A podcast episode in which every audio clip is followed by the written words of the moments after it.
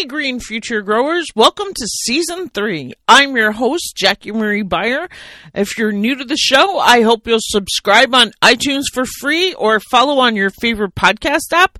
And let's get growing. Record so I don't start talking without the important stuff. Um... Okay, well, what happened to the Winterberry woman? Okay, well, we're not going to worry about that. Okay, you're in Colorado.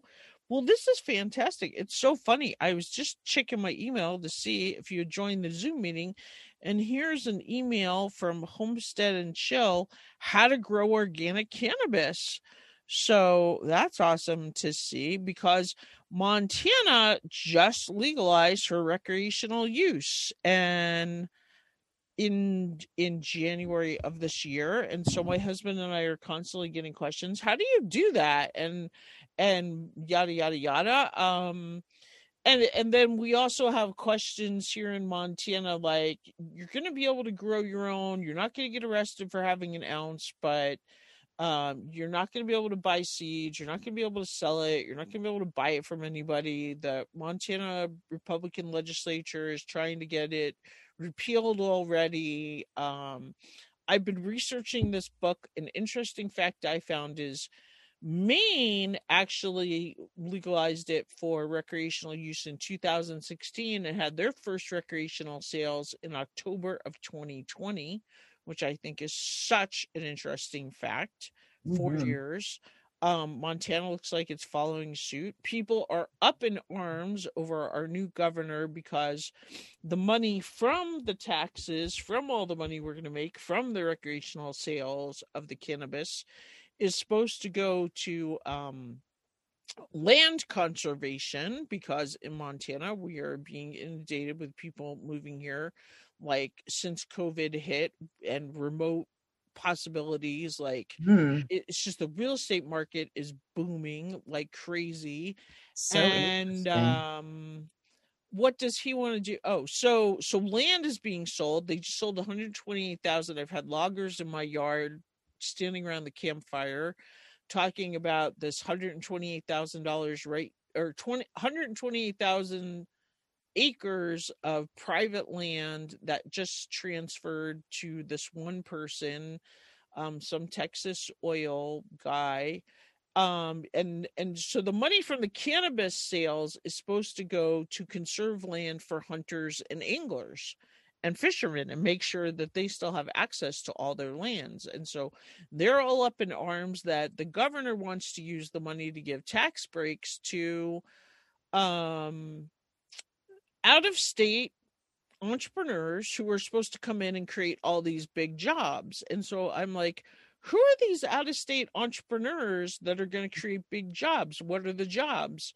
The money is supposed to be used to uh, make sure that the land is conserved. The other thing he's all upset about, he wants to take the money from the sales of the cannabis that we're all going to get to grow, except for we're not going to get to grow, to to uh to invite these entrepreneurs from out of state, because he doesn't believe that we have entrepreneurs living in state that can do mm. it. He doesn't want to give them, small business people, tax credits to be able to pay fifteen dollars an hour or provide health care. The people who mostly employ local people that I know. Um, yesterday, I spent the morning looking at who are the biggest employers in the state. So who are the biggest employers in the state? U P S, delivering all the out-of-state Amazon packages so uh, Jeff Bezos can get rich. Mm. Um, not that I don't personally love Amazon myself. My mom and I are always fighting about that.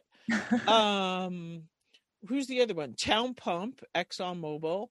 uh Walmart. So are, are these the three big companies he wants to bring in to provide all these high paying jobs, where Walmart you have to subsidize to pay for? Uh, anyway, my get listeners want to hear from you, but it's interesting because yesterday morning I was doing all this research on the economics and and where is this going, because I'm seeing people are just upset like crazy about all these issues. And uh tell us what's going on in Colorado. uh, well, As you know, Colorado and the state of Washington were one of the, you know, the first two states to legalize for adult use cannabis, which, you know, I've been a medical marijuana activist since the early two thousands. And I got to tell you, it was, even I was surprised. Perhaps I had a conservative prediction back in the two thousands about just getting to medical access for patients. Um, so I moved here to Denver in twenty fourteen to begin working for N C I A, the National Cannabis Industry Association. Um, I moved here from Washington, D C, actually. Um, so I've been here for seven years. So I, even, like I said, I've been a medical marijuana activist for a long time, but wow, to, to be able to walk into a dispensary, and this is twenty fourteen, I was just mind blown. Get in there, choose what I want and get out, and no fanfare, no brouhaha, no nothing. It was, it was amazing. So here in Colorado, one thing that was a little slow was delivery. Now, California has delivery. Other states are getting delivery. We're slowly getting there. I believe Governor Jared Polis, who used to be a congressman also and one of the champions of cannabis issues in, in the House of Representatives, he's now our governor. Um, so he has uh, created a plan to roll out delivery, delivery services, yay, um, sometime later this year, uh, at least in the metro area. So that's going to be a game changer. Um, and, and it continue considering this pandemic is still going on and, you know, a lot of people still want to stay safe. I think delivery's a great thing to see coming here in Colorado. That's the next big thing we're all waiting for. Okay. I probably should back up and introduce you.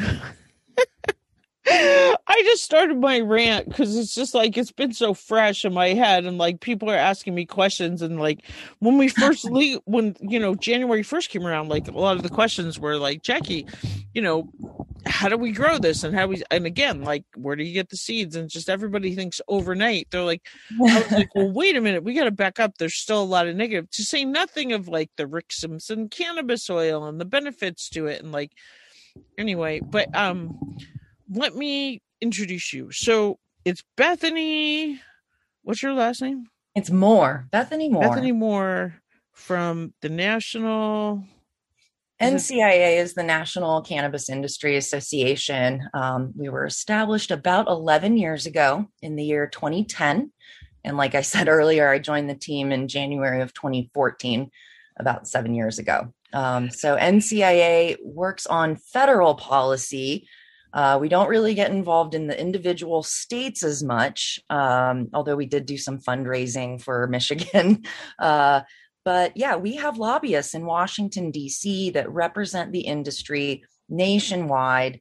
And our, our big focus, in, a, in addition to legalization the right way, is um, safe banking, the Safe Banking Act. We still have a lot of financial issues for, for license holders across the country, whether it's a cultivation or a dispensary or or an edibles manufacturing facility or even an analytical lab, to be honest. These are all considered direct to plant, and many people are having trouble, I'm sure, as you know, um, getting full financial services. So that's one of our priorities, as well as a little line in the tax code, Section two eighty E, that doesn't allow cannabis businesses to take normal tax business deductions. So people think the cannabis industry, the individual operators are making money hand over fist, but honestly, there's a lot going on there behind the scenes that's preventing them from being treated just like any other business in America, but we're getting there. Well, even I reached out to the Montana Organic Association and said, hey, can you put a post on the Facebook group that says, hey, I'm interested in starting a group that's um, the Montana Organic Cannabis Association, because I want to see regulations put into place about growing organic cannabis. I feel like, you know, a lot of the problem is people are buying these products. They don't know what they're buying. It's totally unregulated. They're overdosing, eating like twenty-five gummy bears. And then, you know, nice. The big questions people have, oh, what about driving accidents? And, oh, Colorado, the number of incidences of people going into, and, and even like, um, you know, it's true. People smoke, and the buds today are like these high potency, like, I don't know. And then have you read the, what is it? The, the book that came out about the new, um, the new Chardonnay was so good. Uh, that Heather Cabot wrote about, um, making drinks, but, uh, the Montana Organic Association wrote me back and they're like, we don't want to have anything to do with cannabis because banks can't touch it. And yada, mm. yada, yada. Like, it, it's like crazy. It's There's tough. so much about this topic, so I'm I'm so fascinated. Yeah, people have no idea, and uh, I'm fascinated with your path. And so you are from the federal, but they sent you to Denver. And then what do you do in Denver? Like, you have a federal office?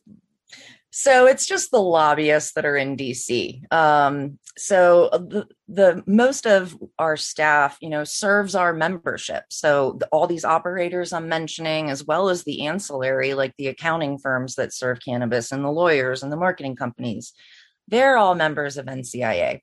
So we're fighting for them in D C, but we also are a full service trade association. So we have tons of education. We have webinars. Um, if it weren't a pandemic, we have our award-winning trade shows and conferences and networking events. Um, so we're doing the work in D C on behalf of the cannabis industry, so the cannabis industry can focus on running their businesses, to be honest. And in the meantime, we also provide all this amazing education, like I said, weekly webinars. I host our weekly podcast, um, N C I A's Cannabis Industry Voice. So I'm interviewing operators every week, talking about their best practices, their struggles, um, and making some optimistic predictions for the industry, especially with this new Congress, new administration. We've got some friendlier people in Congress. Um, so in addition to helping the cannabis industry just run their businesses better and a little bit of peace of mind that there's people working on their behalf in D C, the rest of us are serving the membership with education, resources. I work with members to publish educational content on our blog and our newsletter. And like I mentioned, our weekly podcast and some video updates and all that fun stuff. So we're really trying to keep everyone informed uh, and inspired and educated.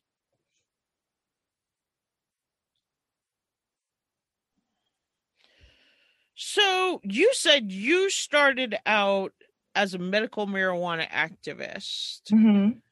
Uh, how did that, like, tell us that story. Oh, sure. Um, the year was two thousand three. No, I don't know. Um, yeah, I, I had been just a couple years dropped out of college. My dad got sick. I had to drop out, but I stayed active in the D C, Maryland area. Um, and met some great people. Um, there was a social media platform called Friendster for like just a second. I don't know if anyone remembers it, but I met some great people on Friendster, including someone who's now, uh, you know, very well known in the cannabis industry. A lot of people, actually. We were all little baby activists back then. So I had been using cannabis to deal with depression and anxiety, uh, myself. And then I met some other people who were involved. And at the time, I was doing kind of interfaith work. Um, I'm a pagan, practice witchcraft, whatever. So church-state separation is really important to me, and, and uh, diversity is really important to me. And I met uh, Troy Dayton, who was working just this tiny little outfit called the Interfaith Drug Policy Alliance. Uh, or initiative, I sorry. I had to think about that acronym, I D P I, Interfaith Drug Policy Initiative.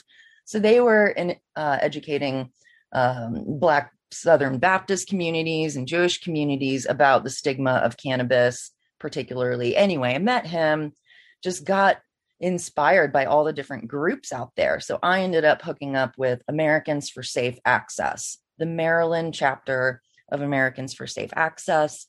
You know, we're just hanging out on a Thursday night and on a Sunday afternoon, handing out flyers at the little, you know, market or maybe heading out to Annapolis for for a hearing, trying to convince the good old boys that marijuana is not laced with P C P. And, you know, it was a different time.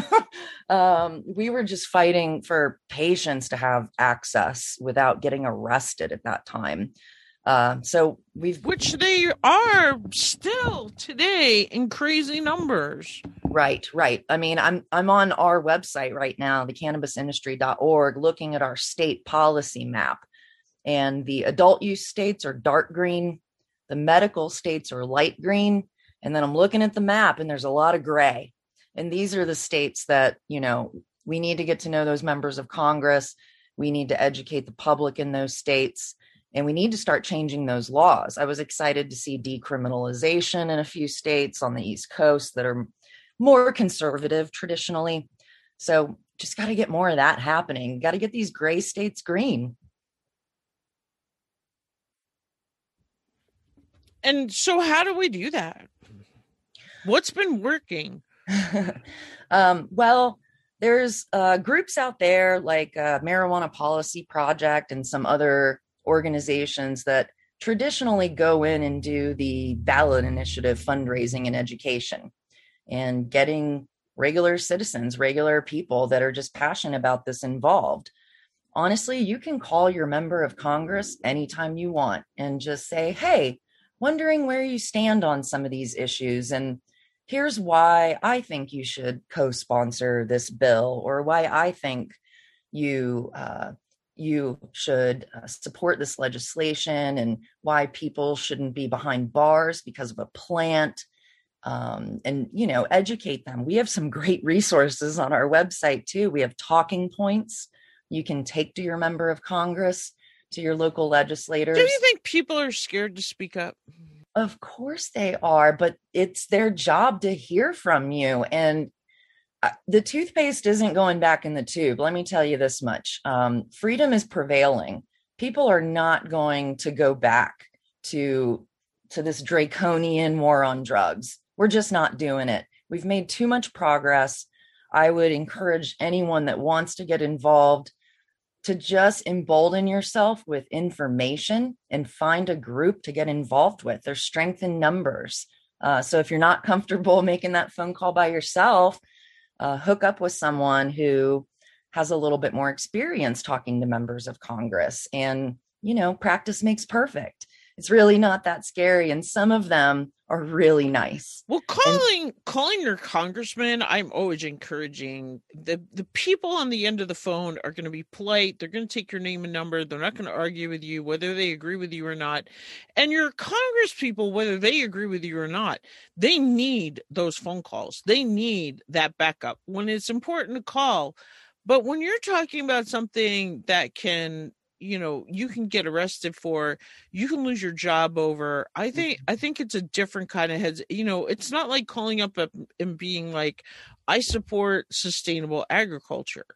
I know when, you know, or I support, you know, what was it? I just, the last thing I called Steve Daines about, I was like, I want you to explain to me why you think this was a fraudulent election. And apparently enough people called that he took his name off of that thing, um, ah. the day of the, and it was, it's super easy. The people on the end of the line are nice. Like, again, you either get a recording or you get a live person.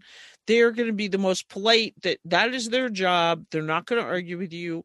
You have more power than you think. Somebody like me living in the state of Montana, where we have two senators as compared to California, who only has two senators for six million times the amount of people. I mean, I would love to see California be a North California and a Southern California, that Montanans with only a million people have the same amount of, and that's why the Senate has all the power it does.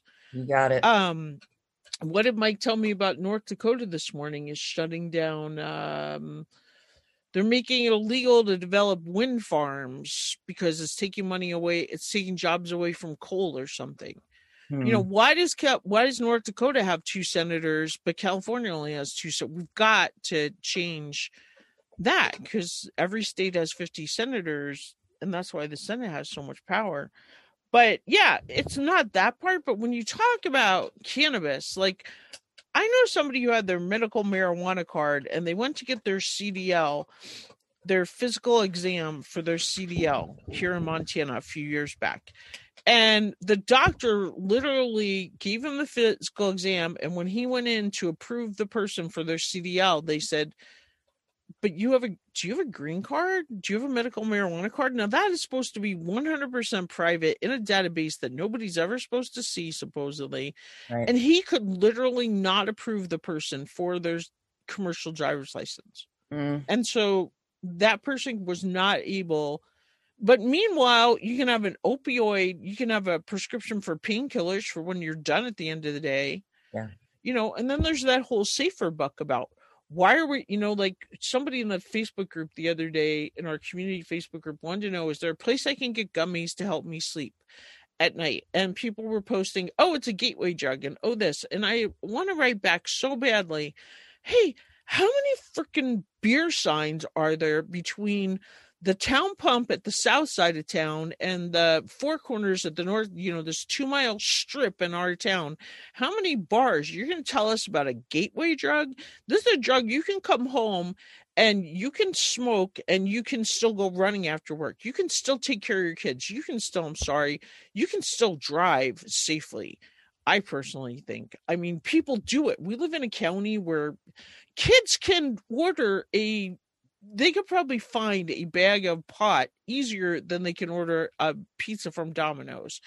You know, keeping it in an unregulated market, keeping it on the black market.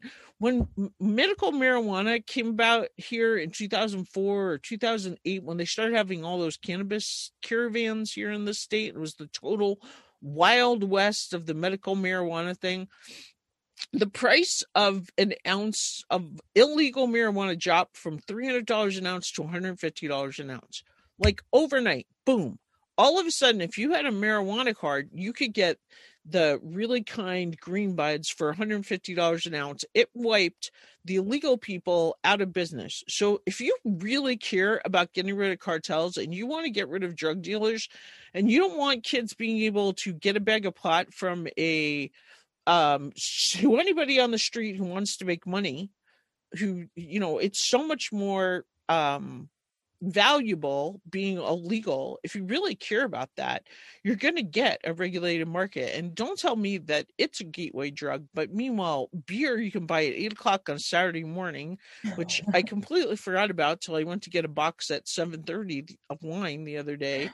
And they were like, we can't sell this to you. And I was like, what? And they're like, not till eight o'clock. And I was like, but I'm here because I'm the old person shopping in the pandemic.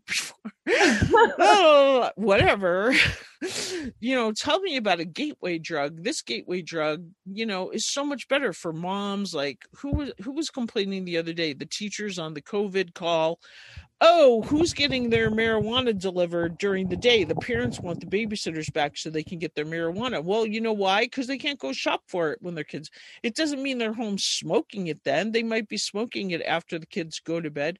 Or maybe they are, I don't know, but it's better for them to smoke that than it is for them to drink the glass of wine that, you know, maybe is going to intoxify their brain where they can't do any of these things and is going to, you know. Anyway, yeah, I mean, sorry. Honestly, it's not a gateway drug. Remember an... when you were like, are you sure you want me to come on your show? And I was like, yes. I'm just going to talk policy the whole time. But I mean, it's not a gateway drug. It's an exit drug. To your point, it has helped. Oh, it is. It has helped people reduce or get off of prescription painkillers or heroin even. So as you increase or legal alcohol, access, which like how much domestic violence, you don't know how many men I have met in this community that like my husband used to drink a lot and we used to spend a lot of time at the bar. I know women who have kids who have had their kids taken away who, you know, now s- smoke it and stay off the alcohol. Like. Right. right. Absolutely. Um, I mean, we're adults and, you know, whether a medical professional suggests cannabis or, or you decide that you want to take some C B D gummies or, or C B N, we've got C B N gummies here in Denver now. I'm so What's excited. C B N? Um, it's really good for putting you to sleep. Um, it's great. So I'm not to go off on a different topic, but I'm super excited about the cannabis science. There's all these cannabinoids. Everyone talks about T H C and C B D, but there's C B N and C B A, and like there's there's other cannabinoids that do specific things. There's cannabinoids that increase your appetite. There's cannabinoids that reduce your appetite. It's it's really fascinating, and the science is catching up. And now I can get these gummies with C B N in them, and it makes me fall asleep in like fifteen minutes. It's fantastic. So the science is there. And uh, I, I think you were mentioning, you know, the high T H C levels, um, you know, that's cool and all, but honestly, like for someone like me, my sweet spot is like fifteen to seventeen percent T H C, not twenty-three to twenty-five or lower. Like that's right. My big complaint. Depends on what you're lower, lower, what you're lower, going lower. For. Yeah, it depends on what you're going for, and you want to be able to manage those doses, even in an adult use um, situation. So uh, to to know, uh, I mean, we have limitations where um, on, in the adult use market, an individual gummy or an individual square of chocolate cannot be more than ten milligrams a piece. Now that goes up if you have a medical, you have access to different products if you have medical, because the idea is you need higher doses because you're probably managing pain. Um, but if you're in the adult use market, um, at least here in Colorado, and, and I'm seeing in other states as well, they're doing a standardized dose of ten milligrams per piece. I think that makes sense, particularly for people who aren't sure how much they need. And of course, it's start low, go slow. Take take your ten milligrams and wait an hour and a half and see how you feel, and learn your body, and learn learn how your relationship with the cannabis plant works. And it's different for everyone. And some people like that super diesel O G chem dog crunch that's twenty-six percent T H C. But for me, I kind of like a little um, little lemon something or other, or maybe a lavender that's a little bit lower. Because like I mentioned earlier, I treat anxiety and depression. So I'm, I'm really not trying to get amped. I'm trying to calm down. Have you seen that new show, Mister Mayor, with Ted Danson? Oh my gosh. It's no. so hysterical. Oh, it's so funny. And like,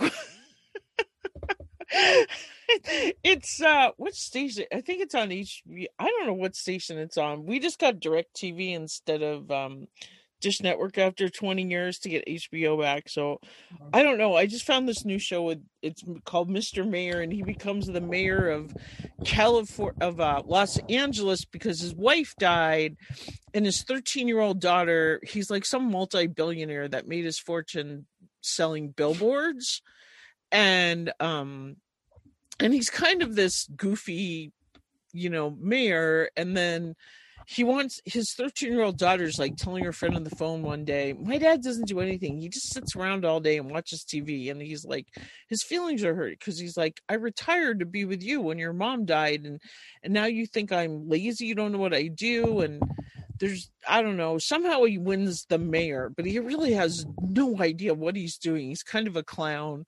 But he's also like very passionate about all these, like, he's like, right away, we're getting rid of drinking straws because they're, you know, bad for animals. And then somebody comes along and they're like, but disabled people can't, you know, they need a straw. So then he's like, and, and his daughter's running for like high school sophomore president. She's like, that was my campaign. To, I don't know. Anyway, totally off topic, but he's like, I'll buy a metal straw for everybody if I have to. Like, he's kind of got these good sides, but like one episode opens up where he's like entering this cannabis, like opening this dispensary, and he's like, drugs are good for all now. And the dispensary owner's like, hey dude, have a, have a gummy. And he eats a couple of gummies, and his P R person's like, you did what? And then he goes to Meatless Mondays at this school, and he's eating the the pizza. they're like they're like no pictures, no memes, we can't have a meme. And he oh rolls goodness. Up to, it's hysterical because he gets so stoned off of these two gummies. I'm sorry. That's pretty funny. I mean, I, I've seen a few. I've seen a few South Park episodes too, where you know they're They're taking on the uh, the legal marijuana market in in the little South Park community on, on that cartoon show. That's pretty funny too. Well, that's where I've always thought it's going to be. Hollywood is going to change it. Ultimately, it's going to come down to me. That's where all policy comes from. Like, it's really all about Hollywood. I mean, is it about making it mainstream and acceptable? Is it about just? Oh normal? yeah, it's I about think so. normal. So- normalizing it in everyday conversation, because people like, are going to have to vote on it, and people are going to want to know, should I vote yes for this? Should I not? I've been fed all this. What's true? What's not true? And and where are our fit, opinions really formed? Movies, T V shows, like really, that's where it becomes, you know, Will and Grace. You know, a lot of people link. I mean, not that activists, we need grassroots, we need all this stuff. But ultimately, I think if people are going to feel safe about voting for something that they have for years been told all these misinformation and, and it, the science is not in, we don't know because we couldn't even research it. I mean, you know, we're getting there. There is like, to me, I think the scary part is when people smoke pot and drink and then they get in a car and drive. For sure. Yes. Or even like you're saying, you know, that thunderbolt or whatever it is that just knocks you for a loop. Or I don't know about the edible, you know, I don't, I don't really know about a lot of it, but I have certainly interacted with my fair share of people and have seen, you know, what's good, what's not good. Like there were some drunks that I could not even talk to years ago that now they're like productive members of society now that they're on cannabis. Whereas when they were drunks, they just drove me crazy. And I'm in a very poor socially economic, um, you know, we have the second highest unemployment county in the state compared to only the reservation has higher unemployment than the county I'm living in. And there's mm-hmm. a lot of parents that feel I, you know, I'm an elementary school teacher by trade and I fought with teachers for a year. Why did that parent buy a twelve pack and a, you know, beer on Christmas instead of, well, you know, it's because the heartbreak of not being able to put the sneakers under the tree and not be able to afford the big dinner. It's, you know, that twelve pack cost twelve bucks compared to they can get drunk really easy and forget about the fact that they can't find a job that pays a decent wage. So they can, you know, it's not perfect, but I have never met a drunk that wouldn't get off their bar. I was, I guess it was because I was shocked that these drunks that I never thought would ever go to work were offered jobs making one hundred twenty-five dollars a day, actually moved to Texas for like three months and showed up for work because they were finally offered a decent pay. And that's kind of when it kind of clicked for me. I was like, wait, you went and you did this job because somebody actually offered you, but no, are they going to go to the town pump for the rest of their lives to make six dollars an hour and still not be able to have Christmas presents under the tree? My husband and I have not had Christmas presents under our tree for three years. Like I have not been, like I had an incident in two thousand sixteen where my car got broken into and my checking account ended up getting closed. And like, I am crawling out of that hole. Mm-hmm. I have finally moved from a four hundred dollars credit score up into the six hundreds. I've got most, I paid off four credit cards this year. Finally, like it's just been a long spot. Like I know the stories of the working poor. I've been the working poor. I know what it's like to strive for the American dream. I don't want to be rich. I just want to be comfortable. I want to know that I'm making a decent paycheck. Like my paycheck when I was twenty-one in New Jersey working for a bank was not much smaller than my paycheck today at fifty-three with almost fifteen years of teaching experience. Like that's what kills me. I made almost sixteen hundred bucks a month then. Now I'm getting just over two thousand dollars a month. I have a college degree now. I've I get at least five years of teaching experience every time I get a job. Like I've been trying to get out of the classroom because of all sorts of things, but one is the plus they don't even offer me health insurance. They want me to pay for my own health insurance. The plan was the high deductible health insurance plan that came with a six thousand dollars deductible that had no benefits, like no preventative care, no mammogram, no anything. I was able to get a plan under the Affordable Care Act that cost me two hundred fifty dollars last year because my teaching paycheck was so small, teaching third grade full time at a school with all this experience. Like, my life has been crazy. And it's just like, I argue with people. Don't tell me people choose to be poor, that they're too lazy to go to work. My one of the teachers next door to me, she's having a baby this year. She's having to pay almost twenty thousand dollars out of pocket mm. on top of the deductible. There's so much that's backwards in our country that needs to be fixed for sure. I Meanwhile, I agree. And and you know, add cannabis. During- Add, add a cannabis Sorry. arrest to that. Yeah. Like, imagine getting arrested yeah. for cannabis. And then oh, yeah. you're, you know, if you're a student, you lose your, you, you lose your student aid. Like, they just make it worse and worse for you. And we, what's we, it costing us to lock these people in prisons? We're taking people away from their homes. I just finished reading Kamala Harris's biography and uh, autobiography. And I love it because she wants to help. I mean, she's a problem solver, that woman. And she talks about getting these people's records expunged if they come back, you know, trying to keep them out of prison to begin with.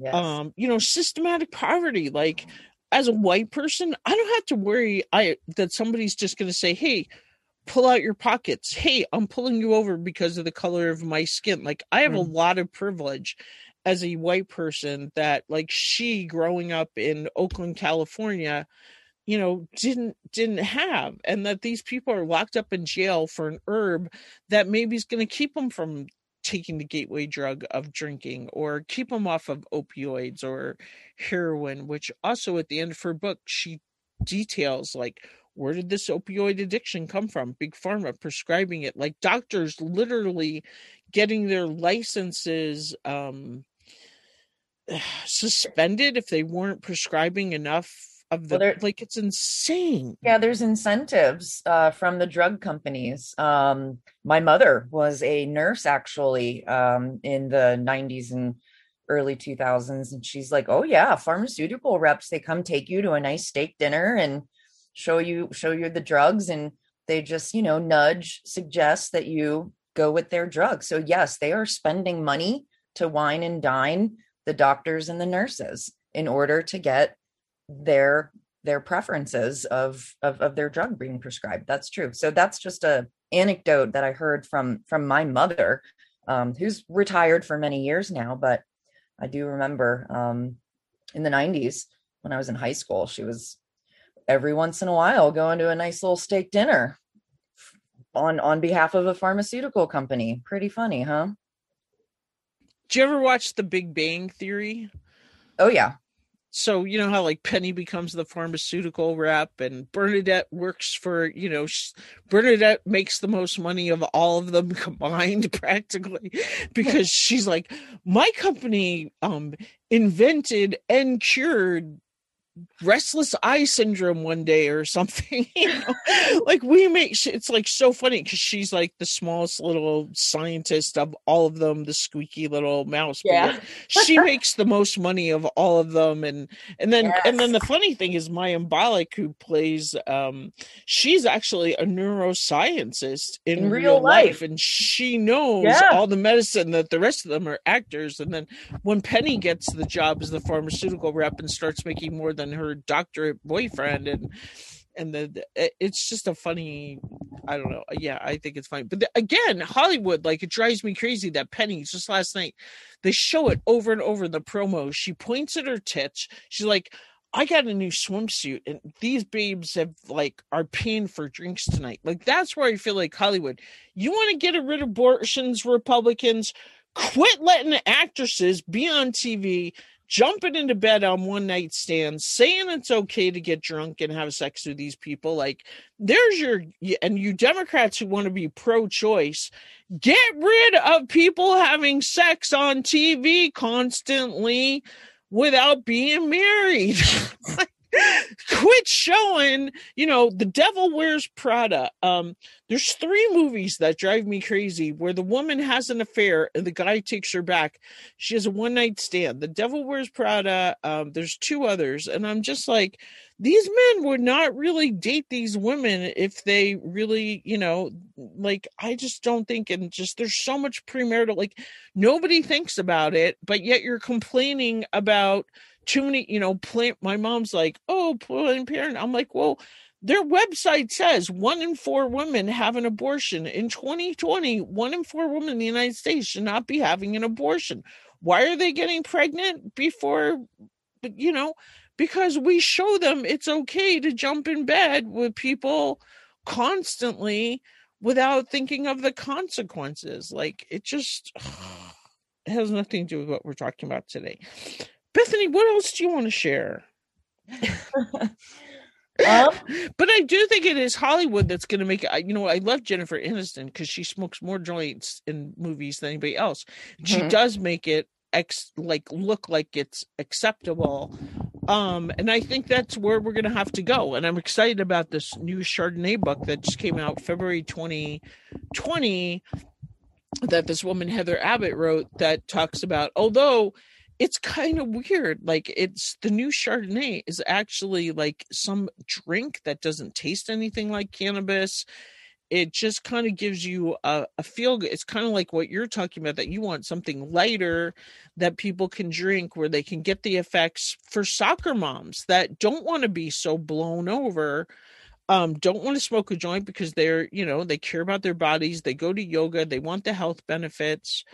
Um, we haven't even touched on the Rick Simpson cannabis oil that WebMD now says is proven to kill cancer cells in laboratory animals and others. If we have had a cancer cure that we could have been using all these years, come on, to me, that's the number one thing. I don't even care if you can smoke a joint. I don't care about anything else. If there's a possibility that there's a cure for cancer right now, that now WebMD says is okay, let's get to growing some cannabis and find out. To say nothing of like all the uses of hemp, you know, the building and, you know, we're back to logging Montana again like crazy, like cutting down these trees that are like, my granddaughter and I got an argument. She's like, we need to log around here. I'm like, how old do you think the trees that are left? Do you think Plum Creek would have left if there were trees they could market?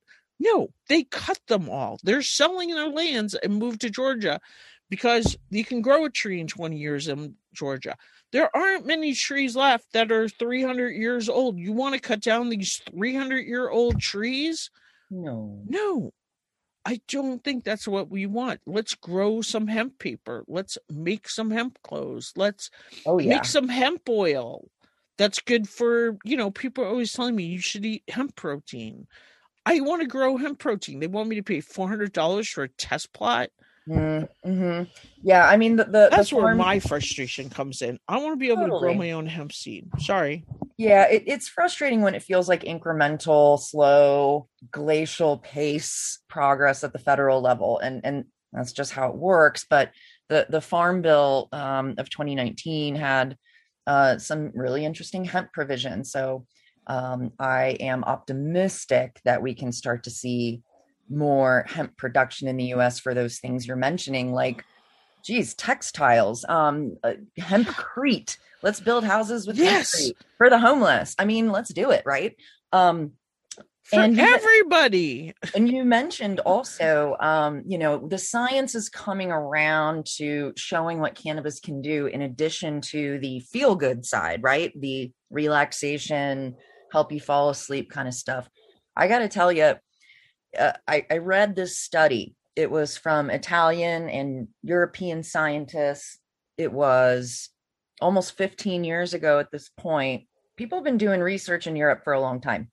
So oh, they yeah? T- oh, yeah. Israel in particular. Um, th- there's very famous um, uh, Israeli medical professional there. I, I has it's. Uh, I'll have to look up his name real quick. I'm blanking. But, um, but yeah, there was a study I read many years ago. Um, that the scientists took, let's say, twelve different strains of cannabis. and tested it in the lab to try to kill twelve different strains of M R S A. That's the superbug. That's the staph infection that's resistant to regular antibiotics. So it was one hundred percent effective. Now, personal anecdote, in two thousand eight, living in Maryland, I was bit by a brown recluse spider in my sleep, and it also gave me a M R S A infection. Oh. Yes, yes, yes. So one bite scar, but then another scar from where I had to have surgery, where the M R S A infection went a little crazy. I cannot get that month and a half of my life back. I had I V infusions of a very expensive um, uh, antibiotic for two weeks, and I'm I'm still here. I was also smoking a lot of cannabis. I mean, I I still do. So it was in my bloodstream. Of course, this is all anecdotal. I'm not a scientist. I'm not not claiming anything specific, but I'd like to think it helped save my life, in addition to the Western medicine practices, you know, going in the hospital, getting the treatment from the doctors, getting the I V infusion of the antibiotic. And I was an outpatient, so go home, consume a lot of cannabis um, for pain too, because I was in pain um, and I was scared and I had an infection in my body. So it just so happened right after I recovered, I read that article and I was just like, eyes wide, mind blown, jaw to the floor. Oh my gosh, cannabis kills M R S A. This is wild. But we haven't proven that here in the U S because we don't have the as much research, and we need more research here in the U S. And that's another thing N C I A's lobbyists push for as our legislative priorities.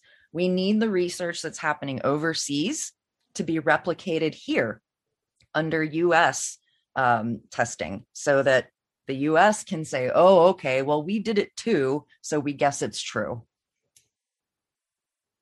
Is it this guy, Raphael Machulam? Yes. A biochemist yes. and professor at Hebrew, Uni- Hebrew University in Jerusalem. You found oh, him. I can't wait to read those. Okay, cool. Yep, he is. Well, like, Heather, Bethany, I am so glad you were saved and you're here today to share with us. Me too. I mean... Uh, yeah, yeah, I'm, I'm here. I must be here for, for a reason. So off we go. Okay. I didn't mean to interrupt your story. Sorry. Oh no, that was the story. Yeah. I mean, long story short, there's, there's research out there in Israel and in Europe and in other countries where they're looking at the medical efficacy of cannabis. Um, and actually, the next policy paper that N C I A is putting out will be on medical research in the U S. Um, so it's probably going to be out, uh, conservatively, I'll say it'll be out in April. Um, our latest policy paper, if you don't mind me mentioning it real quick, is actually about, great. it's about gender parity in the cannabis industry. So Um, you know, there's this perception that it's kind of a bro industry, right? There's, you know, there's a lot of middle-aged white guys running the industry. And, you know, while that's true in some ways, there's, um, there's plenty of women that are growers. There's plenty of women that are business owners. Um, so this paper is the latest one in our industry reports section of the cannabis industry dot org.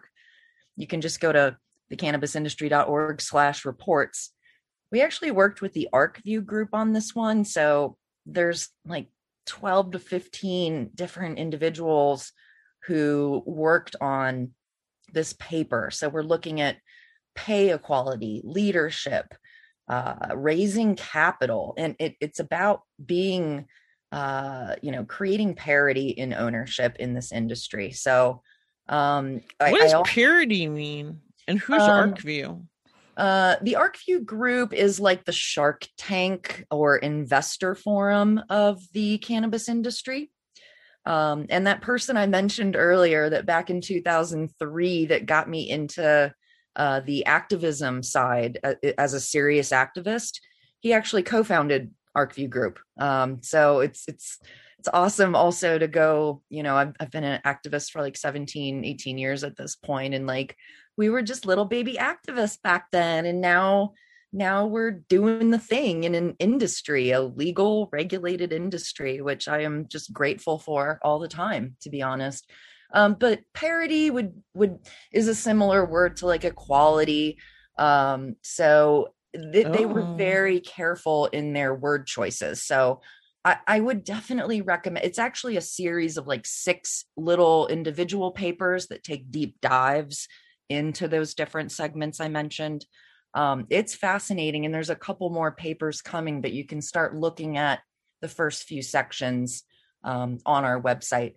And I know this is a grower podcast, so the paper we put out before that is actually about environmental sustainability um, and best management practices and policy considerations for the cultivation side when it comes to the environmental sustainability, because honestly, we do have a big uh, footprint. So uh, it's important to manage um, our environmental Uh, impact as well as a cannabis industry. So I just wanted to plug our policy reports um, in the industry reports section of our website. But of course, there's just so much good information um, on our website overall, because it's it's a collaboration of just about everybody in the industry, a lot of people in the industry uh, contributing content, best practices, advice, Um, how to run your business better, and taking a deep dive into these specific issues, like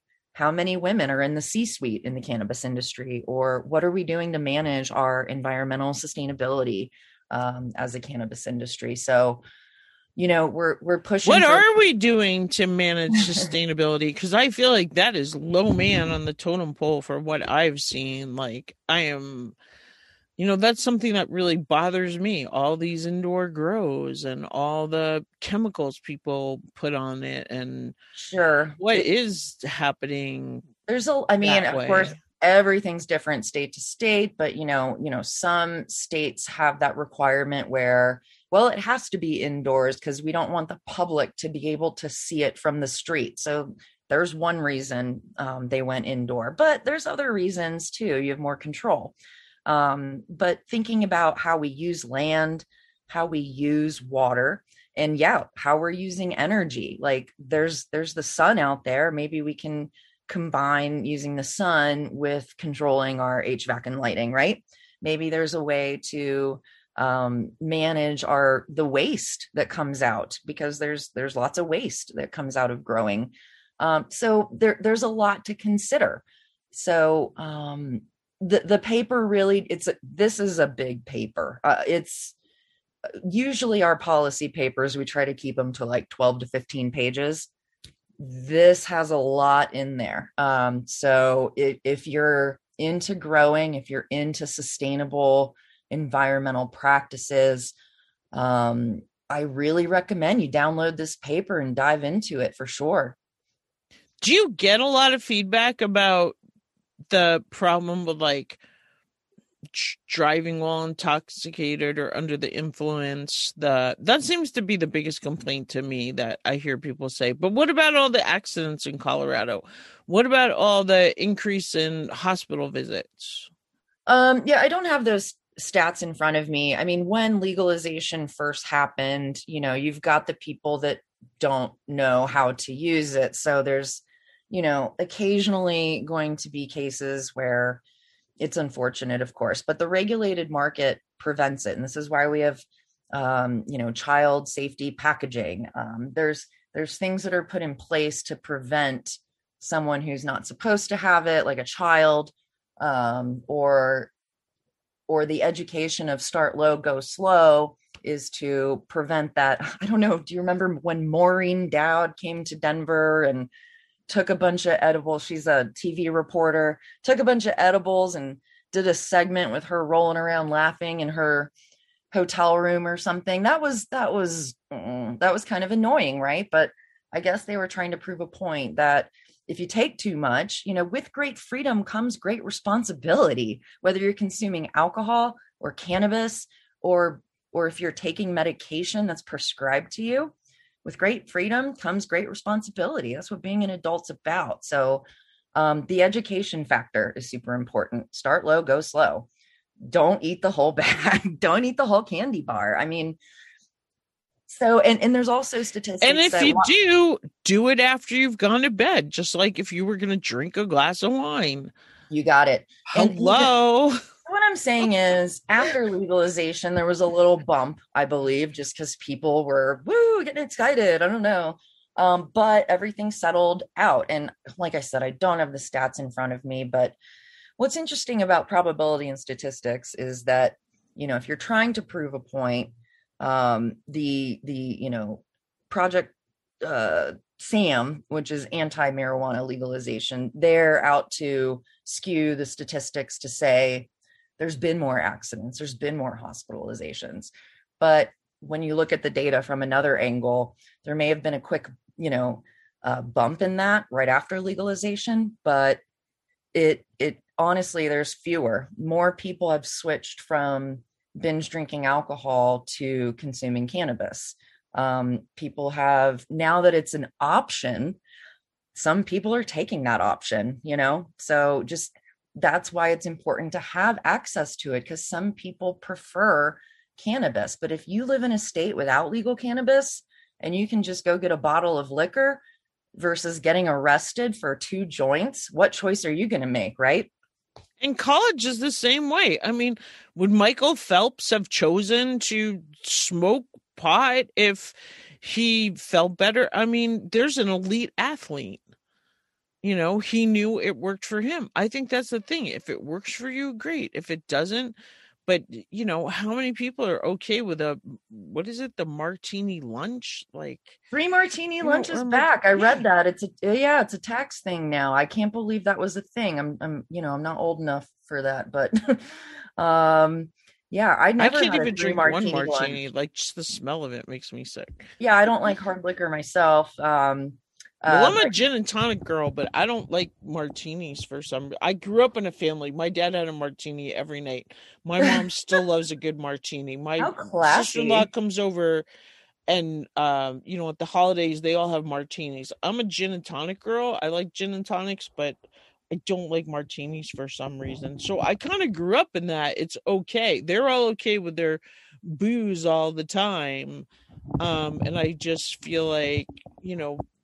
Yeah, like you said, adults, people should have a choice.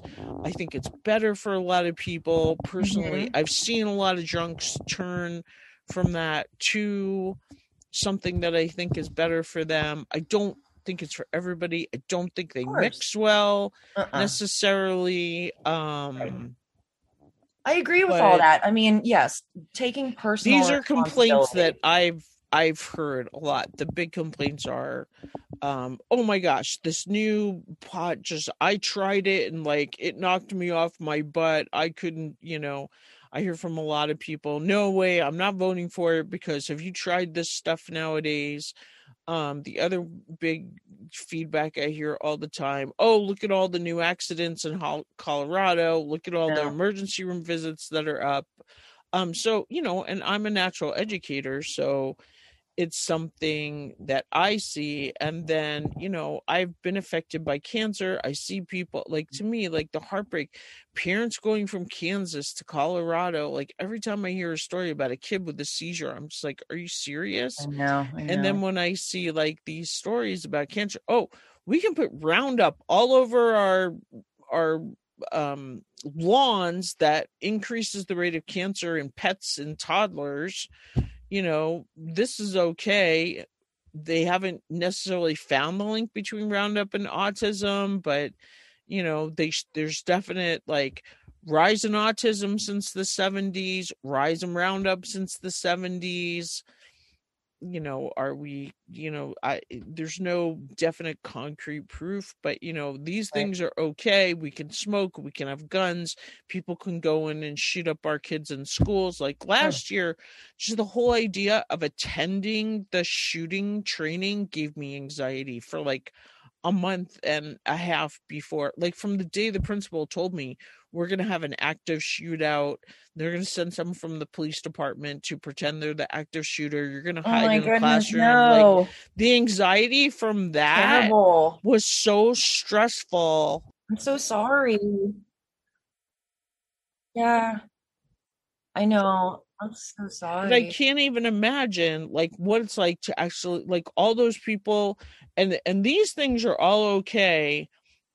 You know, I know people have gone to jail for, you know, a stupid joint or whatever. Like, it just seems so contradictory, and maybe that's why I'm, you know, so passionate about it, to say nothing of like, I want to put hemp seed oil salad dressing on my salad, but it's so ridiculously expensive, I can't afford it. You know, I want to buy the stuff that's really good for me. Like I, you know, I've been studying this for years. I want to build a house out of hemp. I want to, we had a hemp business back in the nineties. I used to make backpacks. Nice. So we imported hemp cloth. Like my friend Joanne made these hemp seed treats. Like I was kind of, oh, we used to go around to craft fairs and sell hemp products. So I know a lot about the benefits of hemp. I met Jack Kerouac, you know, who wrote The Emperor Wears No Clothes. Like it's yeah. something we thought we were going to change it back in the nineties. And then on top of that, at Christmas, what do I do? I walk into Walmart.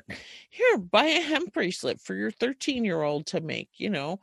And it's like ugh, the contradictory. But overall, I want um, science for safety to be the hashtag of the next decade, whether it's wear a mask, you know, get rid of abortions, pro cannabis. Like, let's freaking embrace science. It's better for us.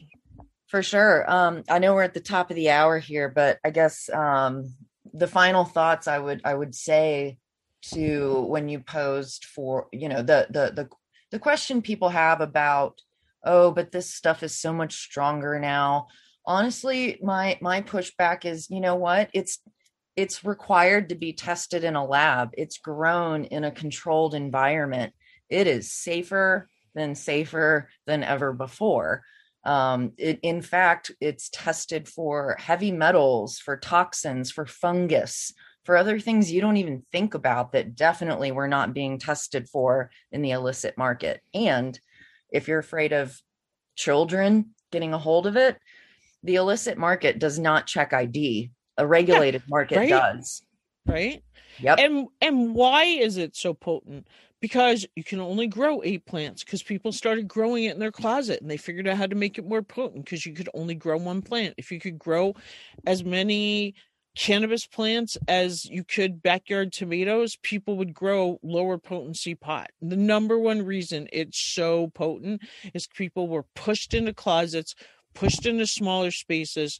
The number of plants you had made them develop that. Trying to get their bang for their buck, right? Yeah. Outdoor, you know, like they say, it grows like a weed. Let's get back to the stuff that grew like a weed that wasn't potent, that you did smoke in the seventies. I, I That's agree. Where it came from. Your legal market is what has pushed the potency level. So thank you for being so eloquent. You're probably like, I gotta go. Did you leave me a message in the chat that says I gotta go? Sorry. Thank you so no, much, it's Bethany. Fun. It's been a really fun hour, and I've I've enjoyed chatting with you. And and I hope um you know some of the resources I shared are helpful to to you and your listeners as well. Um, I hope everyone, uh, if you don't mind me plugging my podcast, uh, look yes, up. N- yes, N- yes. Awesome. Um, you can find N C I A's Cannabis Industry Voice on just about anywhere you listen to podcasts. We are um, in the top fifty U S business news category for Apple Podcasts, actually. So over two hundred episodes over four years. I'm still doing it every week. So um, check out that podcast too. Absolutely. And leave her a five-star review on iTunes so more people can find it. Oh, thank, thank you. you. Uh, th- yeah. Thank you so much for having me, and uh, grow oh, thank happy. You. Thanks. Bye. So happy. I love it. Hey, just super quick. Hey, if you ever need a guest, let me know. You got it. Thank you, Jackie. Have a good one. Okay. Bye. Do you know someone who would benefit from the Organic Gardener podcast? If you like what you hear, we'd love it if you'd share the Organic Gardener podcast with a friend. Thanks again for listening, and remember, grow local.